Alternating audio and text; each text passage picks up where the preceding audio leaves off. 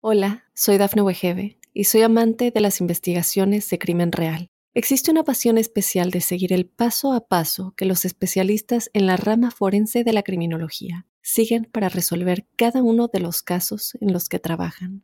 Si tú, como yo, eres una de las personas que encuentran fascinante escuchar este tipo de investigaciones, te invito a escuchar el podcast Trazos Criminales con la experta en perfilación criminal, Laura Quiñones Orquiza en tu plataforma de audio favorita. Óyenos audio.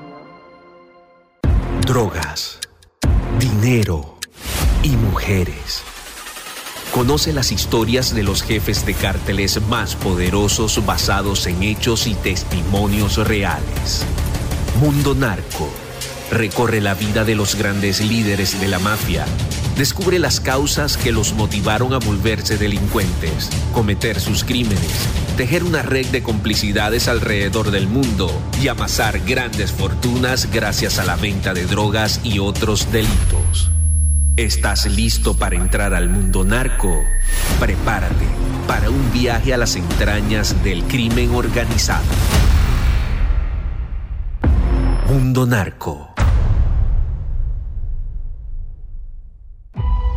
Bienvenidas y bienvenidos a Mundo Narco, un espacio donde recorreremos la vida de los grandes líderes de la mafia, las causas que los motivaron a volverse delincuentes, tejer una red de complicidades y amasar grandes fortunas gracias a la venta de drogas y otros delitos. Gracias que nos acompaña. Como saben, cada semana desvelamos secretos de la mafia y este episodio es el tercero de narcobloqueos de narcomensajes. Gracias por el apoyo y gracias que les han gustado los dos anteriores. Si no los han escuchado, por favor acudan en la plataforma de su preferencia. Estamos en Spotify, en Apple Podcast, Amazon Music y en iHeartRadio. Le doy la más cordial bienvenida a mi compañero Jesús Lemus. ¿Cómo estás, mi querido Jesús? Otro episodio más donde hablaremos de narcobloqueos y narcomensajes. Gracias, querido José Luis. Siempre un placer, un gusto poder estar contigo en este espacio. Agradecerle, por supuesto, también a Mundo Narco la posibilidad que nos da pues de platicar estas historias que de otra forma la gente no las va a encontrar en otros medios. Aquí es de, así es de que aquí, muy, muy contento de, junto contigo poder sentarnos para ir platicando y desvelar poco a poco los secretos de la mafia. Muy interesante, la verdad es que gracias a ti nos has brindado muchos datos concretos, esta clase de mensajes a, las que estamos, eh, a los que estamos expuestos todos los días y nos están atacando o bombardeando, como se dice en el argot publicitario, constantemente. Fíjate que para seguir en esta misma tónica, eh, en el estudio que yo referí en el episodio pasado del CIDE, del Centro de Investigación y Estudios en México, eh, hay algo muy interesante que me gustaría tocar brevemente si quieres para no extendernos, que es cómo cada cártel o cómo cada organización, también en el tema de los narcobloqueos, en el tema de los narcomensajes, también ejecuta, hay narcoejecuciones. Es decir, que cada integrante del cártel que se dedicaba a ejecutar estos homicidios dolosos, por supuesto, pues tenía cierta forma de hacerlo. Ocurrió con los llamados pozoleros, que era disolver los cuerpos en ácido. el cártel de los, de los Zetas, cuando ultimaban a una de sus víctimas, les colocaban la letra Z, ya sea con un, con un cuchillo, eh, con fuego, como si fueran eh, res, también los marcaba con, con estos eh, metales eh, hirviendo. Entonces cada uno también tenía su forma y entonces se hace una composición no solamente de un asesinato, sino de una ejecución muy bien estructurada en estos términos criminales, mi querido Jesús. Fíjate qué, qué punto tan importante estás tocando, querido José Luis, el tema de, de, la perversión. Llega un punto en que la, el solo hecho de la publicidad mezclas publicidad, mezclas mercadotecnia, ¿eh? porque también cuenta aquí la mercadotecnia, mezclas actos delictivos y criminales con unos actos eh, también plasmados desde, la, desde el cerebro, desde la cabeza. ¿Qué, ¿Qué fue lo que pasaron estas personas desde niños para ser de esa forma tan, tan crueles? Esos asesinatos. Yo quiero agregar, independientemente del estudio que tú, de que tú hablas, y que por supuesto eh, suena, suena por demás interesante, de cómo hay una clasificación muy particular en cuanto a las ejecuciones que generan terror por parte de organizaciones criminales y cómo cada una de esas organizaciones le pone su sello en particular. ya lo dijiste, no lo voy a repetir, pero qué bueno que, qué bueno que lo platicas porque hay que recordar que la mayoría de las ejecuciones que causaron los Zetas o que causan los Zetas para manifestar una especie de terror hacia la sociedad y mandar mensajes tanto a la autoridad como a la sociedad civil, pues siempre esos están caracterizados por una sola cosa. Siempre aparece el cercenamiento de cabeza y de miembros. Casi siempre terminan desmembrados las personas que son ejecutadas para causar terror. Los Zetas, el cortar cabezas, el cortar manos y cortar brazos, es una de las características principales. Para el cártel de Sinaloa no lo es el desmembramiento, ni tampoco es el... Y fíjate que aquí aparece una cosa muy curiosa, ni tampoco es este el, colgarlos de un, de, un, puente. El colgarlos de un puente es una característica más que nada del cártel Jalisco Nueva Generación, cuando quieren mandar una manifestación de, de terror. Para el cártel de los, de los eh, Beltrán Leiva o del cártel de Sinaloa, su característica principal es el encajuelamiento. Casi siempre los, las, las, personas ejecutadas, asesinadas por el cártel de Sinaloa, por el cártel de los Beltrán Leiva, eran siempre eh, dejadas dentro de una, de una, cajuela y casi siempre eh, asfixiadas o ahorcadas. Muy pocas veces se les encontraba eh, con un balazo o una, una muerte muy, muy rápida. Esas son las características de esta agrupación criminal y una de las características de otra agrupación criminal que también es muy sui generis en las, sus manifestaciones de terror hacia la población es la de la familia michoacana que luego tras, se transmuta, se convierte en el cártel de los caballos templarios y que estos eran muy particularmente sanguinarios, desmembrando y colgando ellos cortaban brazos y piernas y cuelgan a sus, este, a sus víctimas para manifestar terror. Esas podrían ser las características más importantes que denotan. Claro, no quiero decir que sea la única, el único sello de la casa, y, y discúlpame por el término, que sea el único sello de la casa que le aplican a sus ejecutados, pero sí es la causa más característica. De hecho, esto se enseña en muchas escuelas de criminología, muchos peritos en criminología de las principales, de muchas, no me tardaría el día diciendo de las fiscalías que tienen esta, esta clasificación casi como norma, pero este es un conocimiento ya institucionalizado en las fiscalías estatales. Así de que esto que estoy diciendo puede ser considerado ya como algo, algo definido. Otra, otra, una, una característica del cártel de Sinaloa, perdón, de, Tijuana, que también eh, aplica para las personas que son asesinadas por esa agrupación a manera de, eh, de una manifestación de terror, es el es destrozar la cabeza con un bat o con una piedra. son cabezas destrozadas las personas que son ejecutadas en su mayoría por el cártel de los, eh, del cártel de Tijuana, que todavía sigue operando a nivel nacional.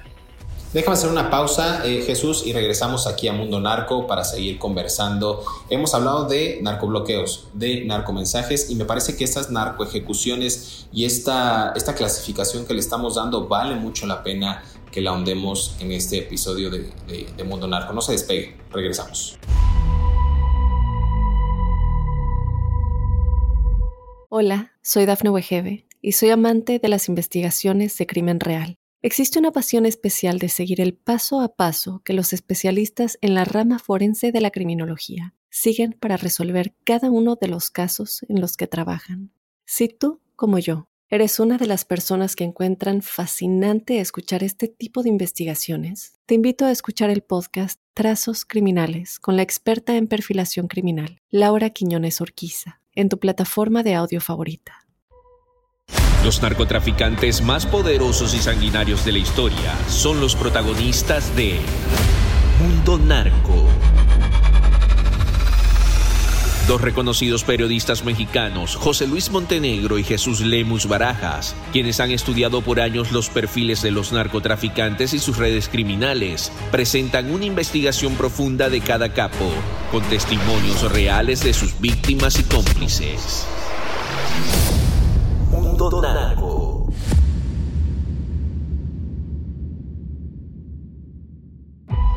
Regresamos a Mundo Narco, los secretos de la mafia. Fíjate, Jesús, que comentaste algo muy interesante respecto al tipo de ejecuciones que se hacían por parte de las organizaciones criminales, ahora que está muy en boga el tema de los chapitos, también hay narcoejecuciones en las que, según algunos expedientes del Departamento de Justicia de Estados Unidos, los chapitos, nos estamos refiriendo a Iván Archibaldo, a Jesús Alfredo Guzmán Salazar y Ovidio y Joaquín Guzmán López, ponían presuntamente a pelear a sus rivales entre sí para matarse, es decir, pueden ser dos miembros de diferentes organizaciones o quizás un halcón, como se le dice coloquialmente a alguien que vigila cierta zona para ver si llega un policía o algún miembro rival. Eh, no sé, eso era lo que ellos ejecutaban, inclusive lo que hacían era arrojar a sus enemigos a sus animales exóticos, en este caso a sus tigres, a sus panteras, a sus cocodrilos, a sus hipopótamos, para ver pues cómo, cómo, cómo ellos trataban de sobrevivir y de alguna manera este morbo que les generaba ver cómo el animal exótico, tal cual la naturaleza, era la ley de supervivencia, ahora sí que la ley del más fuerte. Entonces hay casos extremos, como dices tú, desde romperle la cabeza y destrozarle el cráneo con un bat hasta pues dejarlos morir a la deriva ante estas especies exóticas que ellos tienen, insisto, como un factor de demostrar su poder y también de imponer, terror a sus enemigos e inclusive también al gobierno. Y no nos vayamos lejos, también hay gente que lo puede tomar como inspiración, porque los narcotraficantes también son figuras aspiracionales a los que lamentablemente mucha de la sociedad joven todavía en México aspira. Entonces, son, insisto, muchos componentes, Jesús. Exactamente, José. Hay muchos componentes en, este, en esta manifestación de, de, terror por parte de las organizaciones criminales.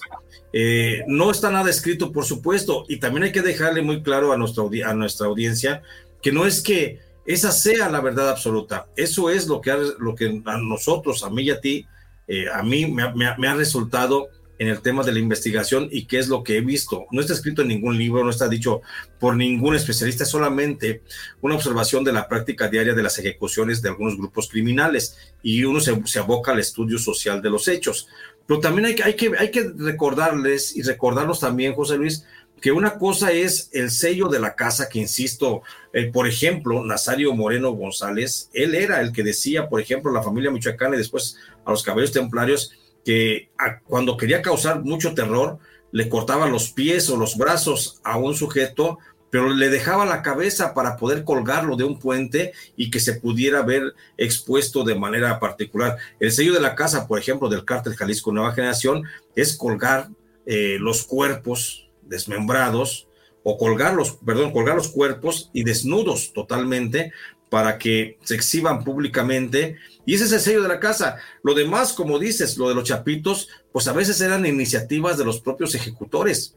Los ejecutores dicen, bueno, ya tenemos la, orden de matar a este y desmembrarlo, déjame divierto, porque hay un cierto grado también de sadismo en la ejecución de las personas cuando están pues a expensas de su de su verdugo. Y en este caso, así como encontramos en el Chapito este tipo de actos crueles donde esta, eh, algunos son eh, echados a los animales exóticos, a los tigres, a los leones, eh, a las hienas, porque incluso llegaron a tener hienas, y que también en algunos otros casos los ponían a pelear, como el caso que vimos tan lamentable de los chicos que fueron desaparecidos allá en Lagos de Moreno, Jalisco, donde sus captores ponen a uno de ellos a que se enfrente con el con sus amigos, a que se navaje, pues hay también ahí hay mucha iniciativa por parte del ejecutor. Hay casos registrados en el cártel de los Zetas donde sus víctimas han sido echadas directamente a, a sirviendo con, con aceite. Han sido de los podemos hacer, digo, una antología de un, catálogo de cómo han ejecutado, pero también por respeto a nuestra audiencia, no voy a decir más allá, pero hay una serie de, eh, de formas de asesinar que también, insisto, no es, no es la pura decisión de los, del sello de la casa, sino también tiene mucho que ver la iniciativa del, del verdugo. Totalmente, hay inclusive formas tan sádicas, como bien lo mencionas, de estos personajes que a mí me, resultan en una, no sé, que quizás ya padezcan de algún tipo de enfermedad mental, o sea, ya están fuera de, su, de, sí, ya, ya su psique está muy perturbada porque vemos personajes que los, que los llegan a matar inclusive de dolor con tablas, con tablazos en, en los glúteos, por ejemplo, ¿no? O, en los dedos de los pies, o, les arrancan las uñas. Es decir, hay muchos, muchas ejecuciones eh, muy específicas que se trata de infligir dolor al enemigo o a, alguna clase de víctima que ellos consideren. Pero bueno, vamos a hacer una pausa aquí en Mundo Narco eh, y seguimos para seguir conversando acerca de los narcomensajes, los narcobloqueos y estas narcoejecuciones y desvelar más secretos de la mafia. No se despegue.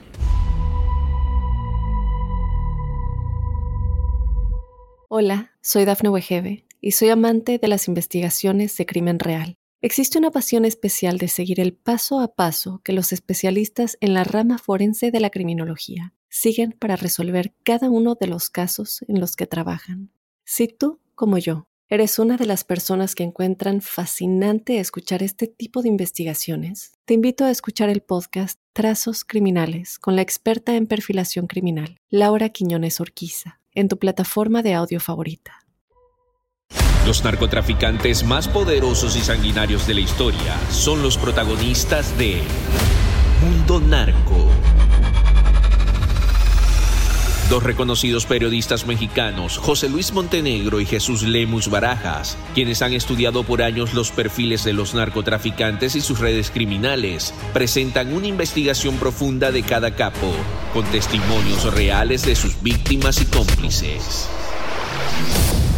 Mundo Narco.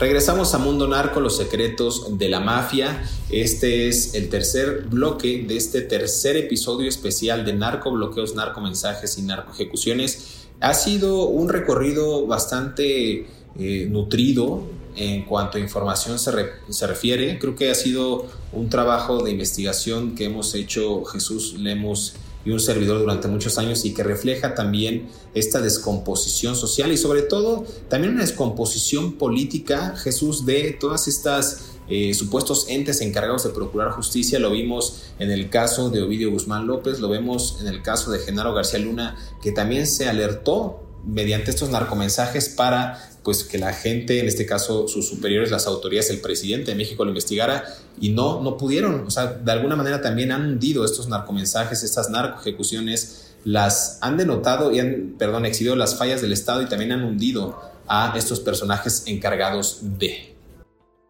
Exactamente, José Luis, y creo que es importante hacer hincapié en eso que refieres. Eh, una cosa es el hecho de la manifestación pública de, de sus posturas sobre determinadas determinados actos por parte del crimen organizado. Otra cosa es la respuesta del gobierno, porque el, gobierno no, no, no, responde. Insisto, hay 3.120 mensajes por año que el gobierno mexicano recibe, a la par muchos de ellos con la sociedad mexicana, que recibe de los narcotraficantes. Ya lo dijimos, muchas veces los narcotraficantes son para manifestar la corrupción desde adentro del Estado mexicano y decirle al gobierno, hey, corrige a tus funcionarios. Pero la mayoría de las veces el gobierno no reacciona. Sabemos, en México, si hay algo que caracteriza a la autoridad, es justamente su indolencia y su falta de acción, su apatía ante la descomposición social, por supuesto que está más que evidenciada. Y en el caso este de los mensajes, pues por mucho que los narcotraficantes manden mensajes y mensajes y mensajes a la autoridad, por un lado, no responden. Por un lado, qué bueno, porque hay que recordar que los, que los narcobloqueos casi siempre se manifiestan cuando hay la detención de un, de un miembro importante del cártel. Y qué bueno que no haga caso la autoridad y que no responda a esos narcobloqueos, porque si no significaría deja de bloquear y yo dejo en libertad al detenido. Qué bueno. Pero también, qué malo cuando el gobierno no hace caso a los mensajes de corrupción que se dan desde el adentro del mismo narcotráfico para que se componga la situación dentro del gobierno. Yo te pongo un ejemplo, mi querido José Luis, y ya para ir cerrando este tema tan importante que hemos tocado y que se me hace a mí muy sui generis, porque este es un tema que no se ha tocado en ningún medio de comunicación, salvo aquí, eh, en este espacio, tratando de desvelar los secretos de la mafia. Mira, te pongo un ejemplo. La PGR, solo entre el 2000, 2006 y el 2011, que fue cuando, cuando se dio la guerra contra el narcotráfico. En ese periodo fueron 384 los narcomensajes en los cuales se apuntaba a la corrupción de Genaro García Luna y algunos de sus funcionarios y su relación con los grupos de las drogas. Y ahí se decía en 384 mensajes que Genaro García Luna estaba trabajando para un cártel de las drogas. Y de esto, ¿qué fue lo que pasó? Que nunca hubo, solamente en un caso, la, perdón, en tres casos, la PGR inició investigaciones para ver si era cierto. Investigaciones que quedaron en nada. En los mensajes que se dieron durante, desde el gobierno de Felipe Calderón hasta el gobierno actual, en esos mensajes no hay una sola investigación que hable, sobre todo en los últimos seis años, no hay una sola investigación que hable de continuidad a lo denunciado en, un, en una narcomanta. Es decir, eh, por mucho a veces que se diga, por mucho a veces que se expongan a los funcionarios públicos, a veces la propia naturaleza del Estado mexicano es justamente esa, la de ser omisa y la de ser discreta ante todos los sucesos violentos que pasan en el país.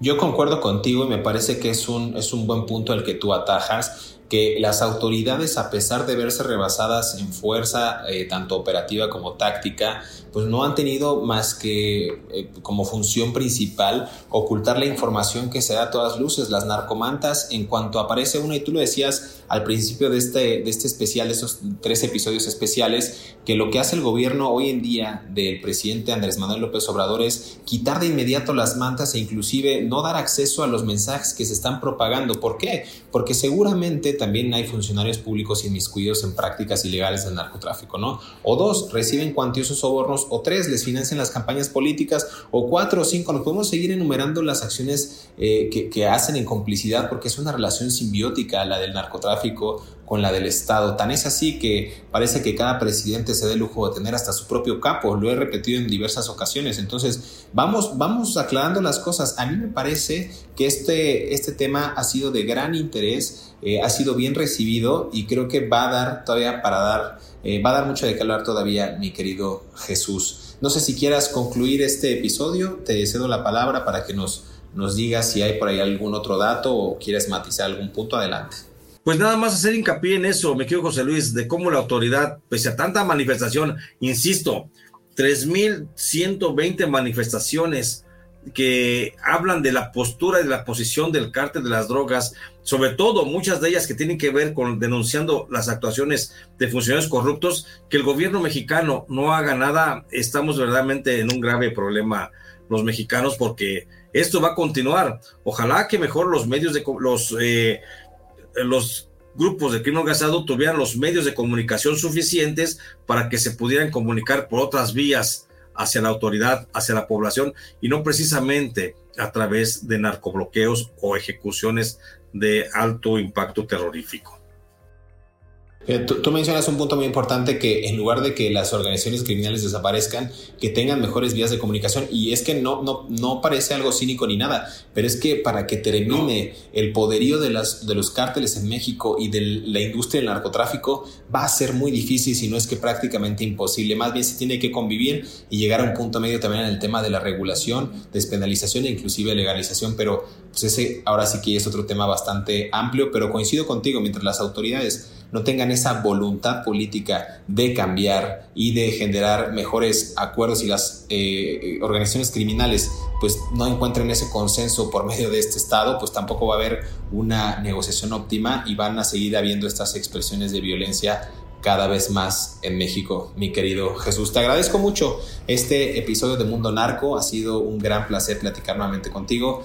Quiero agradecerle a la audiencia, por favor, que se siga suscribiendo a Mundo Narco. Estamos en Spotify, en Apple Podcast, en Amazon Music y en iHeartRadio. Recomiéndenos, reproduzca estos episodios con gente que quiera, mándeselo a sus amigos, a su familia y no se pierda el próximo episodio cada semana. Mundo Narco, los secretos de la mafia. Hasta pronto.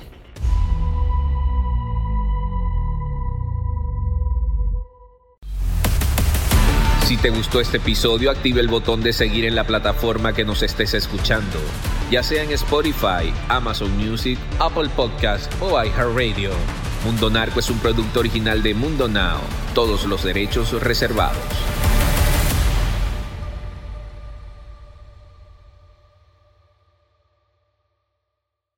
Hola, soy Dafne Wegebe y soy amante de las investigaciones de crimen real Existe una pasión especial de seguir el paso a paso que los especialistas en la rama forense de la criminología siguen para resolver cada uno de los casos en los que trabajan. Si tú, como yo, eres una de las personas que encuentran fascinante escuchar este tipo de investigaciones, te invito a escuchar el podcast Trazos Criminales con la experta en perfilación criminal, Laura Quiñones Orquiza, en tu plataforma de audio favorita.